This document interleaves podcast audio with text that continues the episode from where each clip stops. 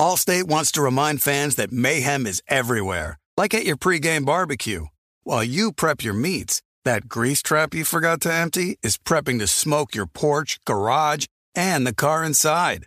And without the right home and auto insurance coverage, the cost to repair this could eat up your savings. So bundle home and auto with Allstate to save and get protected from mayhem like this.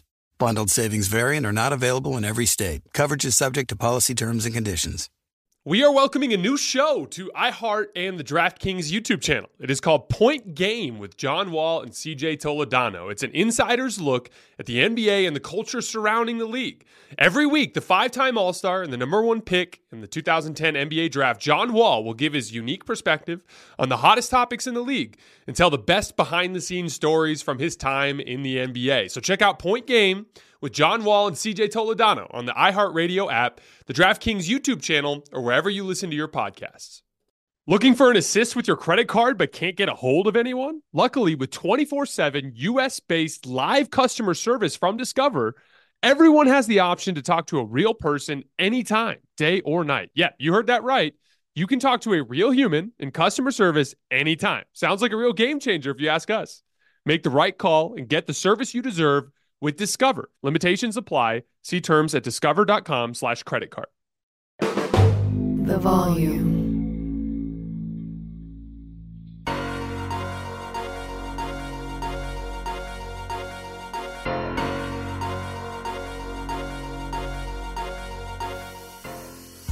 All right, welcome to Hoops Tonight here at the Volume. Happy Friday, everybody. I hope all of you guys had a great week. One last video before we head into the playoffs tomorrow. I just logistically, with me traveling out of the country tomorrow, I can't stay up late tonight to wait for the play in games. So, what I'm going to do is kind of similar to what I did with the Celtics and Sixers yesterday.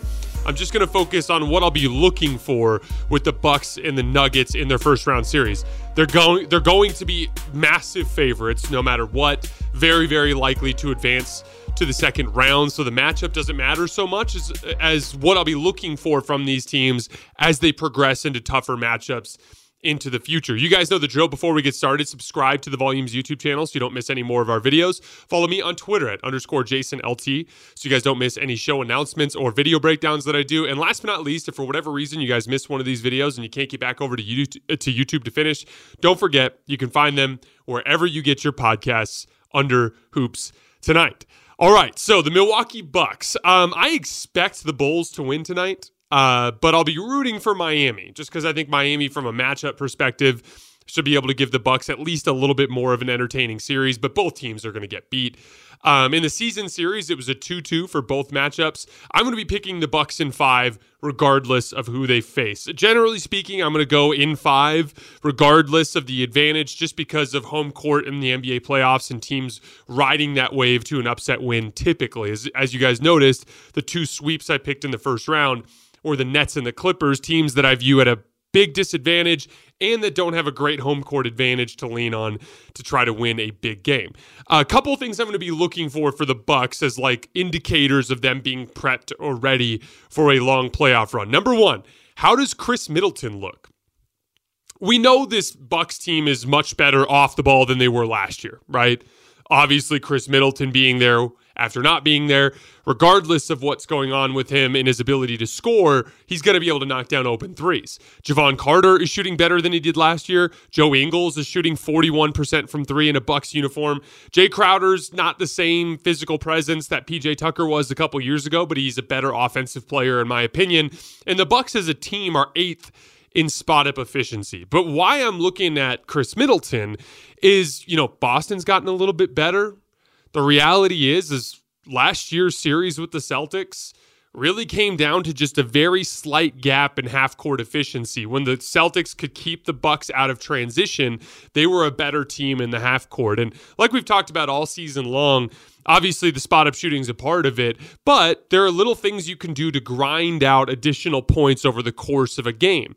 You know, I've, I've always talked about the difference between like a 112 offensive rating and a 117, 118 offensive rating. In many cases, is shot making. Having guys that can rescue possessions, late shot clock situations or late game situations where a guy, when a defense is perfect, because at the end of a game, a locked in defense is not going to give up anything easy. You need guys who can make tough shots.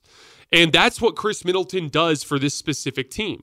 That's going to be the difference between the, the Bucks hoisting the trophy and them losing somewhere on the way. In my opinion, is going to be can Khris Middleton get 80% of to where where uh, where he was in that 2021 playoff series. So he's got a month to get there, two full series because they're going to be heavy favorites in the first round and in the second round. As much as I like that Knicks team that I'm picking to beat the Cavs, and as much as I like the Cavs team, those two teams are not going to beat the Bucks in all likelihood. So they've got a month here to try to get him rounded into shape. He did tweak his knee and he uh, underwent an MRI, but it looks like he's going to play in game one, so that's good.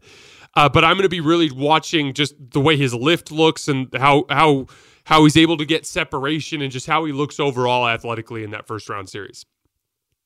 Number two, can Joe Ingles and Jay Crowder contain on the perimeter?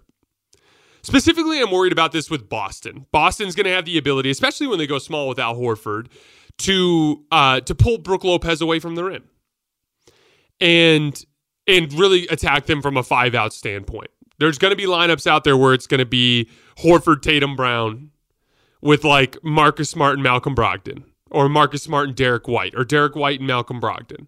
And in those situations, uh, like conceding corner threes to Al Horford is a fool's errand. And it's even possible that Milwaukee may even have to go small and put Giannis at center in, in that case. So, because of that, the further Brook Lopez is away from the basket, or if he's off the floor, the more important it is to contain on the perimeter. And Joe Ingles, in his absolute athletic prime, was an excellent perimeter defender, and so was Jay Crowder. But those both of those guys are a little bit on the other side of the hill. And I think specifically with Ingles, I, Crowder could end up not playing much at all over the course of this playoff run. We'll see. But specifically with Ingles, I think his second side shot creation, his ability to run action with the basketball in his hands, and him being lights out from three makes him an option that needs to be on the table as an offensive adjustment. And he needs in order for him to be playable he can't be a target on the other end of the floor. If he can't at least provide some resistance at the point of attack with got with if he gets switched onto a guard or against uh um against one of the jays for boston it could be a problem. So i'm really going to be watching athletically just how joe ingles in particular but also a little bit of jay crowder how those two guys uh, perform on the perimeter defensively and last but not least, how consistent will Jrue Holiday be with his shot making? Last year in the playoffs, Jrue Holiday went for 20 plus five times. He had some big games, made some big shots, but he shot below 40% in seven of the 12 games and had some nightmarishly poor shooting nights. And again, part of that is Khris Middleton being out, him being the only real secondary shot creator on that team. But Joe, uh, uh, Jrue Holiday in general tends to be a little bit inconsistent with his shot making, and so I'm going to be watching him just to see how efficient he is, how he can rein things back now that they have Khris Middleton. Look at his shot selection. Jrue Holiday has a tendency sometimes to just, for no particular reason, take extremely difficult pull up jump shots, almost as like a regular part of his shot diet. Which, when you do that and you're a talented player, sometimes they go in and sometimes they don't. Guys who are regularly efficient are guys that rely rely on extremely difficult shot making only when they have to. It's a supplementary piece, not a core piece of their offense. So I'll be watching Jrue Holiday. Uh, I do think that getting the one seed was big time for Milwaukee. I talked a lot about this during the season, but they're going to be in a series where they're heavily favored against the Cavs or Knicks team in the second round, while Boston and Philly are beating the shit out of each other, and that's a big advantage. So, um, nice work from the Bucks to fight for that one seed throughout the season. Denver. I think that very similarly to the uh, uh, to what I said about the the Bulls and Heat. I think Minnesota is going to win tonight against the Thunder. But I actually think the Thunder are the more dangerous team for the Nuggets because of their aggregate offensive skill and the trouble they can give to defenses that perform well statistically but have some personnel limitations. Like the Pelicans, we talked a lot about in um, this morning's show. If you guys remember, I talked about how the Pelicans were third in defense or fourth in defense post deadline, sixth in defense for the season, but the Thunder just lit them on fire because they spaced them out and drove and kicked them to death. You know, in the playoffs, your base defensive scheme becomes less important than your defensive versatility and the overall strength of your defensive personnel. That's going to be an issue here with Denver. Denver overall this season defensively wasn't good enough. And one of the big reasons I didn't pick them out of the West is that in this tail end of the season, they really let slip a lot of their habits on the defensive end of the floor and got sloppy as they kind of punted the last, you know, what, 20% of the season or whatever it was. And the problem there is, is when you don't have outstanding defensive personnel, your details have to be extremely sharp. My favorite example of this is the 2016 Cavs versus the 2017 Cavs. That team did not have great defensive personnel. Kyrie Irving is an average to below average defender. J.R. Smith is an average to below average defender. You know, uh, uh, Kevin Love is an average to below average defender. Tristan Thompson was only okay. LeBron James and whoever they played at, like like Richard Jefferson at the time were the only two like really good defensive players on that team. But as a team, they really worked hard during the season to dial up those defensive details, and they finished as a top 10 defense in the regular season. So when they got to the Golden State series, even though they got a little bit shell shocked at the beginning of the series, they were locked in enough to get the necessary amount of stops for LeBron James and Kyrie Irving to carry them home offensively. Then in 2017, they just said screw it and they stopped trying. And the same defensive team that was so good in 2016 was really bad in 2017 with basically the same personnel. And that's because habits matter so much more when you don't have great defensive personnel. If you have excellent defensive personnel, at a certain point, you just flying around athletically is going to make a lot of things happen. That's kind of the way I feel about Denver if you're going to have Nikola Jokic as a below average rim protector and you're going to have basically two good defensive players in your best lineup, which is basically Aaron Gordon and Kentavious Caldwell Pope, you have three entry points there. So the only way that's going to work is if all five of those guys are just dialed in and locked in throughout the entire season working on those details so they're ready to go when the time comes. And that's just not what they did this year. That was a big part of why I did not pick them out of the West. The Thunder, in particular, are going to force them to guard in a way that goes away from their uh, defensive scheme, as opposed to Minnesota is going to allow them to stay in a lot of the coverages that they used throughout the regular season. So Denver should absolutely, Denver fans should absolutely be rooting for Minnesota tonight. That said, regardless of who they face, even with those limitations,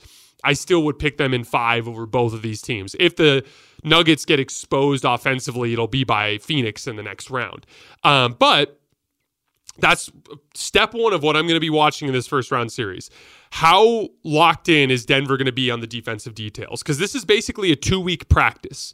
You're going to get probably five games, four or five games here, to uh, maybe six if you're not sharp enough. But you're going to get two weeks here to sharpen up your defense and try to undo the damage that you did during the regular season. I'd almost treat it like a training camp in that regard. But they're going to have to be sharp or they're going to get beat by Phoenix. So I'm going to be watching their defense at all three levels in this series to see how uh, dedicated they are to tightening those things up. Nikola Jokic, how high is he willing to come out of his drop? Because he's going to have to come high out of his drop to have any hope of defending against the Phoenix Suns. When he does so, can he do so effectively? How active is he overall defensively, sprinting back in transition and covering ground on the floor? How uh, active is Jamal Murray at the point of attack? Is he up to that challenge? I know Kentavious Caldwell Pope is up to the challenge. I know Aaron Gordon's going to be up to the challenge as a help defender and as a primary wing defender. But is Jamal Murray up to the challenge as a point of attack defender? Is Michael Porter Jr. up to the challenge as a help defender? Are they going to have to go with options like Bruce Brown because of defensive limitations that takes away from their offensive ceiling? Those are the kinds of things that I'm going to be paying very close attention to in that first round series. Number two, Jamal Murray's shot making. It's been a very up and down season for him. Not his fault necessarily. First chunk of the season, he's working his way back from a knee injury. Second chunk of the season, he had some brief stretches where his knee kind of flared up a little bit. So I'm not blaming him per se, but the reality is, is if the Nuggets are going to get out of the Western Conference and have a chance to win an NBA championship, they need Jamal Murray to play at a super, at a, like not a superstar, but an all-star level. They need him to efficiently average 23, 24 points per game. So I'm going to be watching him and how he looks athletically. Um, two more things. Jokic's aggression when his teammates are missing. One of the things that I've been critical of Jokic this year is some of that early LeBron stuff where he's playmaking to death, but there are some times when like your team just doesn't have it. And you're Nikola Damn Jokic. You're one of the top five players in the league. You need to go make something happen off the bounce. And so there have been a couple of games this year where I've seen him kind of continue to pass And I'm really going to be watching him, especially on nights when his teammates are not making shots to see if he steps up his level of aggression. And last but not least, the bench. The bench has been a huge issue for the Nuggets all season long. The Thomas Bryant acquisition has not worked. Reggie Jackson has been really inconsistent since he came aboard. They're going to have to play the starters big minutes and do some more staggering to bolster that bench unit, or they could be in some trouble there as well. But either way, I'm picking the Bucks and the Nuggets to win in five. So again, predictions are just predictions. Uh, probably going to get a certain amount of them right. Probably going to get a certain amount of them wrong. That's just the nature of the business. I'm sure I'll be made. I'm sure I'll have people uh, uh, crying about it in my mentions no matter what. But that's just life. Uh, final predictions though. I have the Bucks winning their first round series in five games. Celtics in uh, five games, Sixers in four games, Knicks in six games. Out in the Western Conference, I have the Nuggets in five games. I have the Lakers beating the Grizzlies in six games. I have the Warriors beating the Kings in six games. And I have the Suns sweeping the Clippers. As of right now, I have the Golden State Warriors coming out of the West, the Bucks coming out of the East, and the Bucks hoisting the trophy when it's all said and done. That said, like I don't see any point in going down with the ship.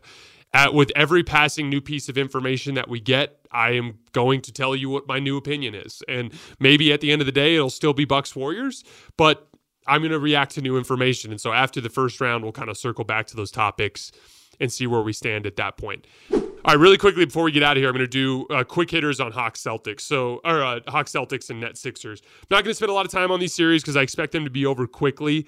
Um, the uh, the the issue specifically, uh, like again, we, I'm I'm going out of town on Saturday morning, and I'm going to be arriving in uh, at our destination in Canada at like 11:30 p.m.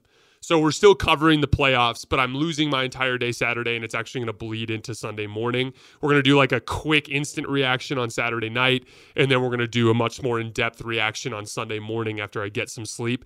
But we don't know the 1 8 matchups until tomorrow evening. I'm going to have a really short video that I'll release tomorrow, but I'm not going to spend a ton of time diving into these 1 8 matchups or the Celtics Sixer series just because they're just such big favorites. Like the Celtics are a minus 1200 favorite and the Sixers are a minus 1,000 favorite, 10 to 1 odds. So I'm not going to spend a half hour breaking down those particular series, but I'll give you some quick notes. So on the Hawks Sixers, the Celtics are a gigantic favorite. Like I said, minus 1,200. They swept the season series. In March, they had a game in Atlanta. They played more recently than that, but everyone rested. In March, they uh, played in Atlanta. I watched that game this morning, the entire thing. Oh my God, it was an eyesore. There was no defense from either team uh, out the gates. Finally, uh, in the second half, uh, Boston started switching everything and started locking in defensively, and they immediately generated some separation and uh, and pulled away. But there are a couple of specific things. Atlanta did have some success on the offensive glass. Uh, Trae Young had a lot of success getting to his spots. Um, they guarded Jaylen Brown with Dejounte Murray, and they guarded Jayson Tatum with DeAndre Hunter. Um, I do I do think that um, that's a specific set of matchups that they'll have to tinker with a little bit uh, I'm picking the Celtics to win the series in five games. They're just better on both ends of the floor by a mile, and they're athletic enough, I think, when they really lock in to survive Atlanta's offensive rebound attack. However, that's step one to an Atlanta upset. Guys like uh, John Collins, Clint Capela, and Onyeka Okongwu have to absolutely destroy them on the offensive glass. Obviously, Trae Young and Dejounte Murray need to have a massive series. Um, I would consider going away from John Collins early in the series and playing Saddiq Bey heavily uh, for two reasons. One, I think that is a better matchup for Jaylen Brown and and uh, um, putting Saddiq Bey and DeAndre Hunter on the two Boston Celtics wings. You free up De- Dejounte Murray to save his legs for the offensive end of the floor. Although those Boston guards are always looking to attack too, but it's a little bit more of a straightforward matchup. And then also with the amount of switching that Boston will do, closeout attacking is going to be vitally important. Like Trae Young and Dejounte Murray just getting a little bit of dribble penetration and kicking and then having guys like Saddiq Bey extend the advantage, having guys like DeAndre Hunter extend the advantage. Uh, Atlanta did not have good spacing in the game that I watched earlier today. That is something they've gotten a lot better at um, over the course of the end of the season. So I think they might have a little bit more success there. But it's just from a talent perspective, they're just overmatched in this series, especially once you go past the starting lineup. For the Celtics, things that I'll be watching is their defense as sharp as it was last year in the postseason. They came in locked in defensively against Brooklyn. They need to defend at that level to win the title. I'll be watching that very closely. Secondly, Are they going to make good rim decisions? Clint Capela runs a drop coverage for the Hawks. Uh, he's going to be around the rim probably most of the series, unless they go small with Al Horford. And even then, they'll probably concede those shots to try to keep Capela at the rim and try to rotate around him. And it's going to be vitally important, not just for this series, but as a process thing as they go forward into the rest of the postseason, for Boston to look to drive and kick and not necessarily challenge Capela at the rim all series long, which is typically what causes them to miss layups and give up transition opportunities. So, rim decisions I'm going to be watching, and is their defense as sharp as it was to start last year in the postseason? Net Sixers. The Sixers are minus 1,000 favorite. They swept the season series 4 0, including 2 0 after the trades. They had a close win in Brooklyn, and then they beat the hell out of them uh, a different time. Uh, I'm picking the Sixers to sweep this series. The Nets are 23rd in defense or in offense post trades. Uh, to be expected, guys like Mikal Bridges are, you know, they can put up numbers, they can score efficiently, but they don't attack the rim enough or play make enough to be like a really well rounded offensive engine. And then Spencer Dinwiddie has a ceiling to what he can do, especially as series get more physical. He really struggled last year in the postseason, especially finishing around the rim. So it's not a big surprise that their offense has fallen off. But here's the big thing they loaded up on wings, and this kind of goes back to what I was talking about earlier uh, with New Orleans and with Toronto. But they loaded up on wings and they can't guard. They are 17th in defense post deadline. And that goes back to what I was talking about about balancing point of attack defense with length and athleticism on the wing. They have no hope of guarding Joel Embiid. Um, I think Spencer Dinwiddie, Mikal Bridges, and Cam Johnson are going to struggle to generate quality shots and they don't have much of a home court advantage. It's like I've only picked two sweeps in the first round, and it's the Clippers and the Nets. And it's because uh, you generally would say in five, but you usually get that big upset win in game three or game four because of a raucous home crowd and a high energy environment. The Clippers and the Nets probably have the two worst home court advantages of any serious basketball teams in the NBA, except for maybe the Miami Heat. But even the Miami Heat, they, they show up late to the game, but they'll get invested in a real way if they once they finally make their way to their seats whenever that actually happens. um, the other thing too, uh, Nic Claxton uh, is just going to allow Joel Embiid to hang out at the rim. Uh, the biggest susceptibility in the Philly defense is if you can get Embiid on the perimeter, he's not good at containing driving, um, uh, like slashing. Toronto had a lot of success slashing by him last year. And I just, with Nic Claxton out there, I just don't think that's going to be an option. Here's the path to victory for the Nets, the very slim path to victory. They need to double the hell of, uh, out of Joel Embiid and tighten up their rotations over the course of, the, course of the series. They need to leave James Harden on an island and turn him into a scorer. They need to get back in transition to make sure Tyrese Maxey doesn't get those easy runouts. And they need to completely ignore PJ Tucker and pray to God that he misses every shot that he takes out of the corner. Um, on offense, just spread them out spread them out as much as you can. Take advantage of their weak perimeter defense by driving and kicking them to death. You can have uh, there are spacing concepts within four out, one in. You know, you you put uh, you, you do the best you can to keep guys like Dorian Finney Smith in one corner as an easy outlet at any given moment.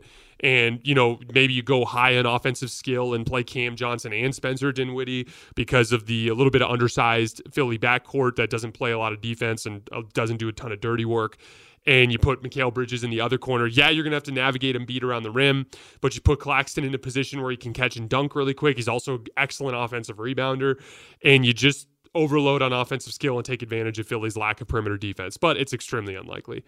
Things I'll be watching from Philly. How engaged how engaged is James Harden in the physicality of the playoffs on both ends of the floor? Like is he ready for a damn war? Because this is going to be a war. Not necessarily this series, but next series is going to be a damn war against the Boston Celtics. And Boston is going to do everything they can to make him feel uncomfortable. And if he just tries to do the James Harden thing where he kind of floats his way through the games, they're going to lose pretty quick.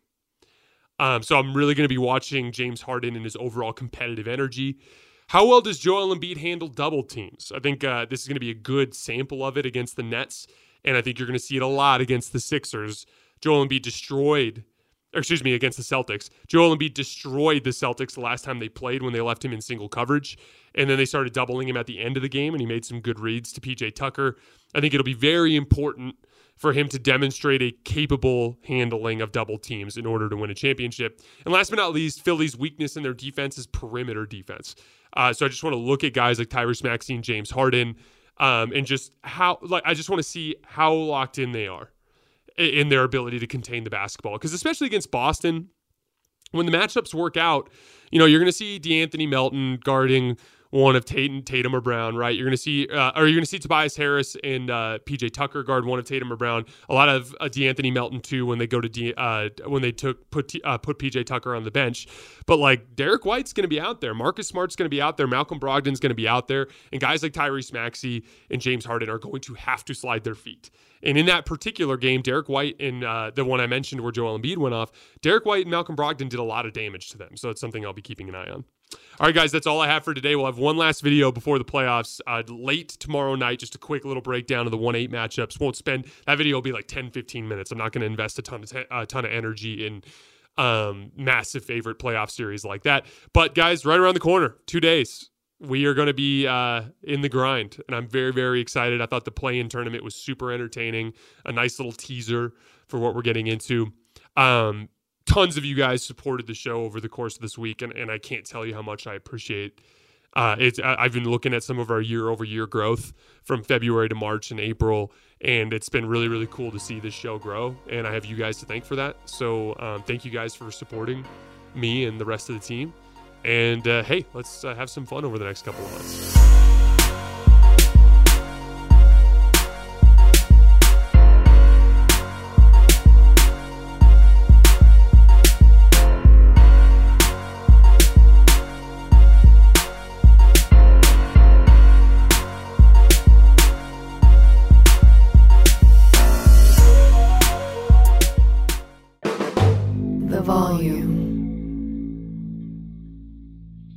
Allstate wants to remind fans that mayhem is everywhere, like at your pregame barbecue. While you prep your meats, that grease trap you forgot to empty is prepping to smoke your porch, garage, and the car inside. And without the right home and auto insurance coverage, the cost to repair this could eat up your savings. So bundle home and auto with Allstate to save and get protected from mayhem like this. Bundled savings variant are not available in every state. Coverage is subject to policy terms and conditions. If a new house is on your wish list in the next five years, grow your savings faster and experience your dreams with an Ohio Homebuyer Plus account from Kemba Financial Credit Union. A savings account specifically designed to save for a new home where you can earn 7% APY, a $500 matching bonus, and a $1,500 mortgage closing cost credit. Learn more at Kemba.org. Offer expires March 31st, 2025. APY equals annual percentage yield. Restrictions apply. NMLS 292230. Equal housing lender. Federally insured by NCUA. Hey guys, back at the playground again, huh? Yep. You know what this playground could use? A wine country. Heck yeah, and some waves so we could go surfing. oh Ah, love that. A redwood forest would be cool. I'm in. Ah, ski slopes. Let's do it. Um, can a girl go shopping? Wait! Did we just invent California? Discover why California is the ultimate playground at visitcalifornia.com.